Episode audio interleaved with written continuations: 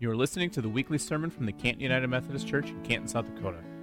We're a church that strives to make disciples of Jesus Christ who make a difference. To learn more, visit us at cantonsdumc.org. And now here's Pastor Clay. Our scripture this morning comes to us from the book of Acts in chapter 2, and this is the story of the day of Pentecost. When the day of Pentecost had come, they, being the disciples, were all together in one place. And suddenly from heaven there came a sound like the rush of a violent wind, and it filled the entire house where they were sitting. Divided tongues as of fire appeared among them, and a tongue rested on each of them. All of them were filled with the Holy Spirit and began to speak in other languages as the Spirit gave them ability. Now there were devout Jews from every nation under heaven living in Jerusalem, and the sound the, the, and at the sound the crowd gathered and was bewildered because each one heard them speaking in the native language of each. Amazed and astonished, they asked, Are all of these who are speaking not Galilean? How is it that, that we hear them? We hear each of them in our, in our own native language. Parthians, Medes, Elamites, and the residents of Mesopotamia, Judea and Cappadocia, Pontus and Asia, Phrygia and Pamphylia, Egypt and the parts of Libya bordering Cyrene, and visitors from Rome, both Jews and proselytes. Cretians and Arabs, in our own languages, we hear them speaking about God's deeds of power. All were amazed and perplexed and said to one another, What does this mean? But others sneered and said, Oh, they're just filled with new wine. But Peter, standing with the eleven, raised his voice and addressed them People of Judea and all who live in Jerusalem, let this be known, and listen to what I say. Indeed, these people are not drunk as you suppose, for it's only nine o'clock in the morning. No, this is what was spoken through the prophet Joel. In the last days it will be, God declares, that I will pour out my spirit upon all flesh. And your sons and daughters shall prophesy, and your young men shall see visions, and your old men shall see dreams. Even upon slaves, both men and women, in, the, in those days I will pour out my spirit, and they shall prophesy. And I will show portents of the heavens above and signs on earth below blood and fire and smoky mist. The sun will be turned to darkness and the moon to blood before the coming of the Lord's great and glorious day. Then everyone who calls on my name and on the name of the Lord shall be saved. Now, when they heard this, they were cut to the heart and said to Peter and to the other apostles, Brothers, what should we do? And Peter said to them, Repent and be baptized, every one of you, in the name of Jesus Christ, that your sins may be forgiven, and you will receive the gift of the Holy Spirit. For the promise is for you, for your children, and for all who are far away, everyone whom the Lord our God calls to him. And he testified to them with many other arguments and exhorted them, saying, Save yourself from this corrupt generation. So those who welcomed his message were baptized. And that day, about 3,000 persons were added. They devoted themselves to the apostles' teaching and fellowship, to the breaking of bread and the prayers. Would you pray with me? Holy and gracious God, may the words of my mouth and the meditation of all of our hearts be holy and acceptable to you. For you, O God, are our rock, and you are our Redeemer. And we give you thanks for who you are as we say together, Amen.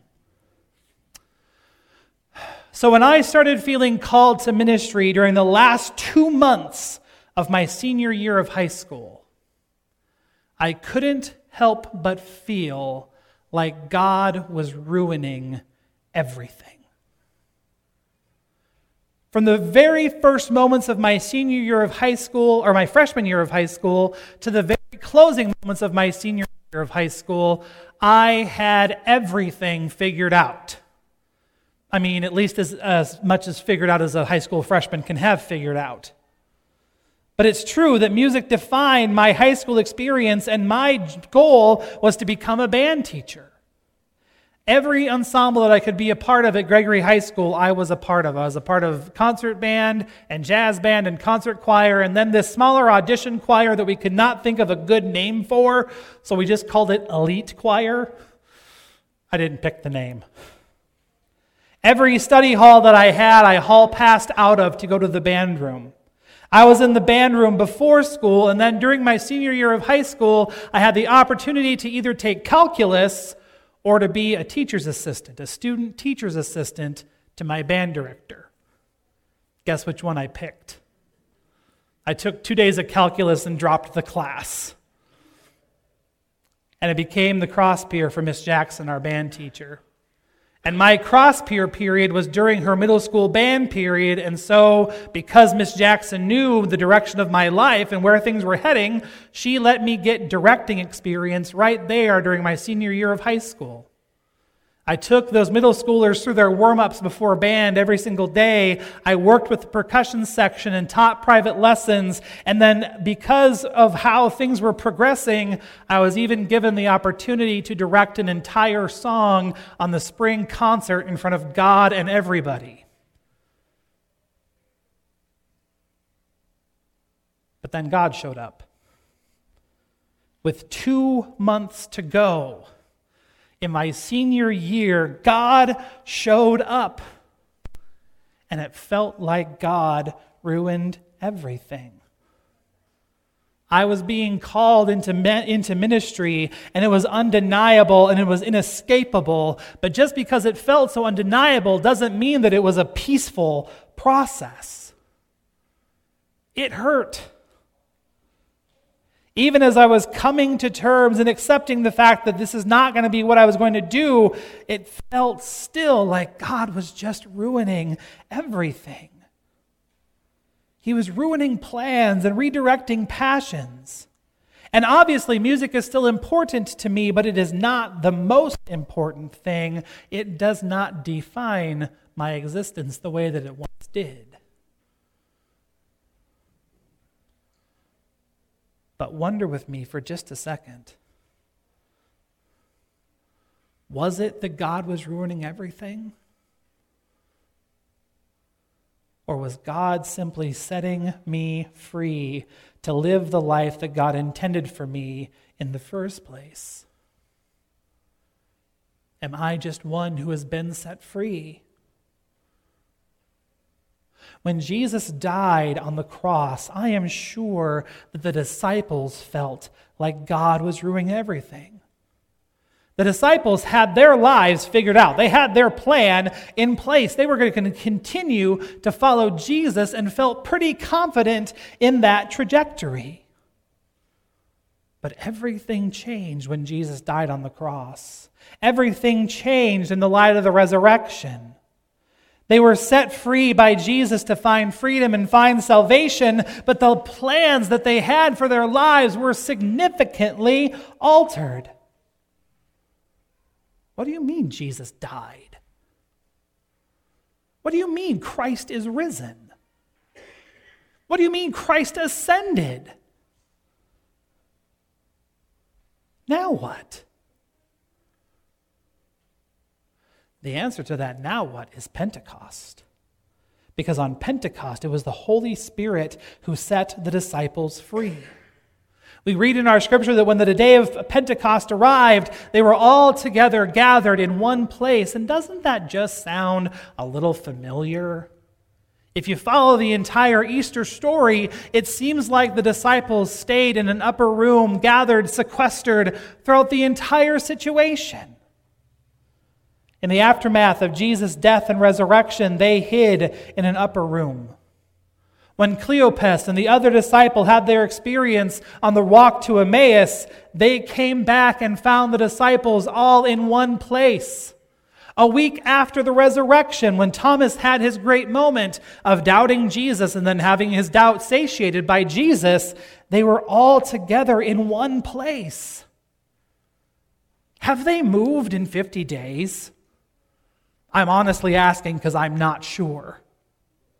But either way, the disciples are gathered together in one place, and Pentecost happens. And maybe God isn't ruining everything. Maybe it is God setting them free to do what they, was, what they were intended to do all along.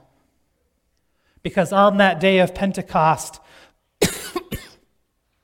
the Holy Spirit came like a violent and rushing wind, like a wind that swept over creation in the first place in Genesis 1. And the Holy Spirit danced above them in tongues of fire as a flame, in the same way that God made himself known to Moses in Exodus 3. And the Galilean disciples began to speak in other languages as the Spirit gave them ability, which means that they were able to talk to devout Jews from all across the world in that moment. And the crowds gathered, and they jeered, and they dismissed the experience of the disciples in an upper room. And in that moment, Peter is set free from the constraints of gathering together with the disciples, and Peter is set free to speak. And speak, Peter did. He may not have known what was going to happen next, but he knew what he was being asked of in this moment. He was being asked to defend the disciples. Hey, they're not drunk, it's nine o'clock in the morning. And he was asked to provide context for what has just happened. And in this famous first sermon of the Christian church, Peter lays out how this indwelling of the Holy Spirit, this moment that they found themselves in, was nothing more than a continuation of God's mighty and saving acts. And he quotes to them from words that they would have known, from the words of the prophets and the kings, and then he builds a bridge to Jesus. Jesus of Nazareth, Jesus, the one about whom they were wrong, Jesus, the one who set them free. And just like that, the church is off to the races as 3,000 persons repent of their sin and commit to finding freedom in Jesus and enter the waters of baptism. With their newfound freedom, they devote themselves to the apostles' teaching, to fellowship, to sharing meals together, and to prayer.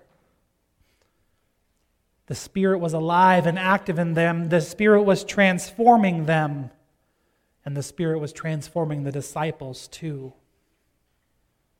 I mean, it's fitting that Peter is the one that has this amazing moment. Peter, the rock upon whom God will build the church.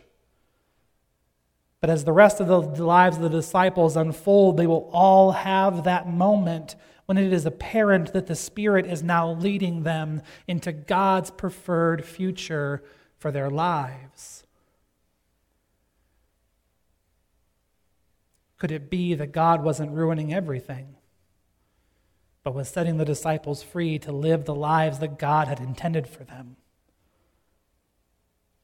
Think of your own lives for just a moment. Have you ever had plans changed to the point where it felt like God had ruined everything? Have you ever had dreams delayed or passions and priorities shifted? And that process can hurt. But wonder with me for just a second is God really ruining your life? Or are you being set free by the Holy Spirit to live the life that God intended in the first place? In Christ, we are set free to live. We are set free to live our lives and our lives of faith without worrying about doing it wrong. We are set free to choose to serve in Jesus' name and maybe even transform the world because of that choice. But without this freedom that comes from the Holy Spirit, our freedom is incomplete. Without the Holy Spirit moving and operating in the way that Jesus promised in John chapter 14, the Holy Spirit becoming an advocate, becoming a teacher, and the Holy Spirit reminding us of all that Jesus taught. Without our freedom in the Holy Spirit, our freedom is incomplete. Without our freedom in the, in the name of the Holy Spirit, none of this happens. The church isn't what it is. You are not who you are. I am not who I am. Friends in Christ, the Spirit is alive and acting and moving in our lives so that we can experience complete freedom and use that freedom to, for God's purposes. God isn't ruining everything. God, through the Spirit, is setting us free. And so let us live. Would you pray with me? Mighty and rushing Spirit, active presence of God, you are in the business of making us new, of transforming us into what you would have us to be. Help us to remember that you have good in mind for us. And that what you're doing is not ruining, but is empowering, is inspiring, is liberating. In God's name and for God's purposes. In your powerful name we pray. Amen. Thanks for listening to this week's sermon from the Canton United Methodist Church. Join us in person or online at 10 o'clock every Sunday morning for worship. And now go in peace and serve the Lord. I want to encourage you after the message to head over to our YouTube channel and click the subscribe button. Over on YouTube, you will find videos of our entire worship service, a video cast of our weekly Cut for Time conversation with Pastor Clay and Eric, songs from our praise band One Way Up, and a bunch of other great things as well. Just search for Canton United Methodist Church. It would mean a lot to have you subscribe.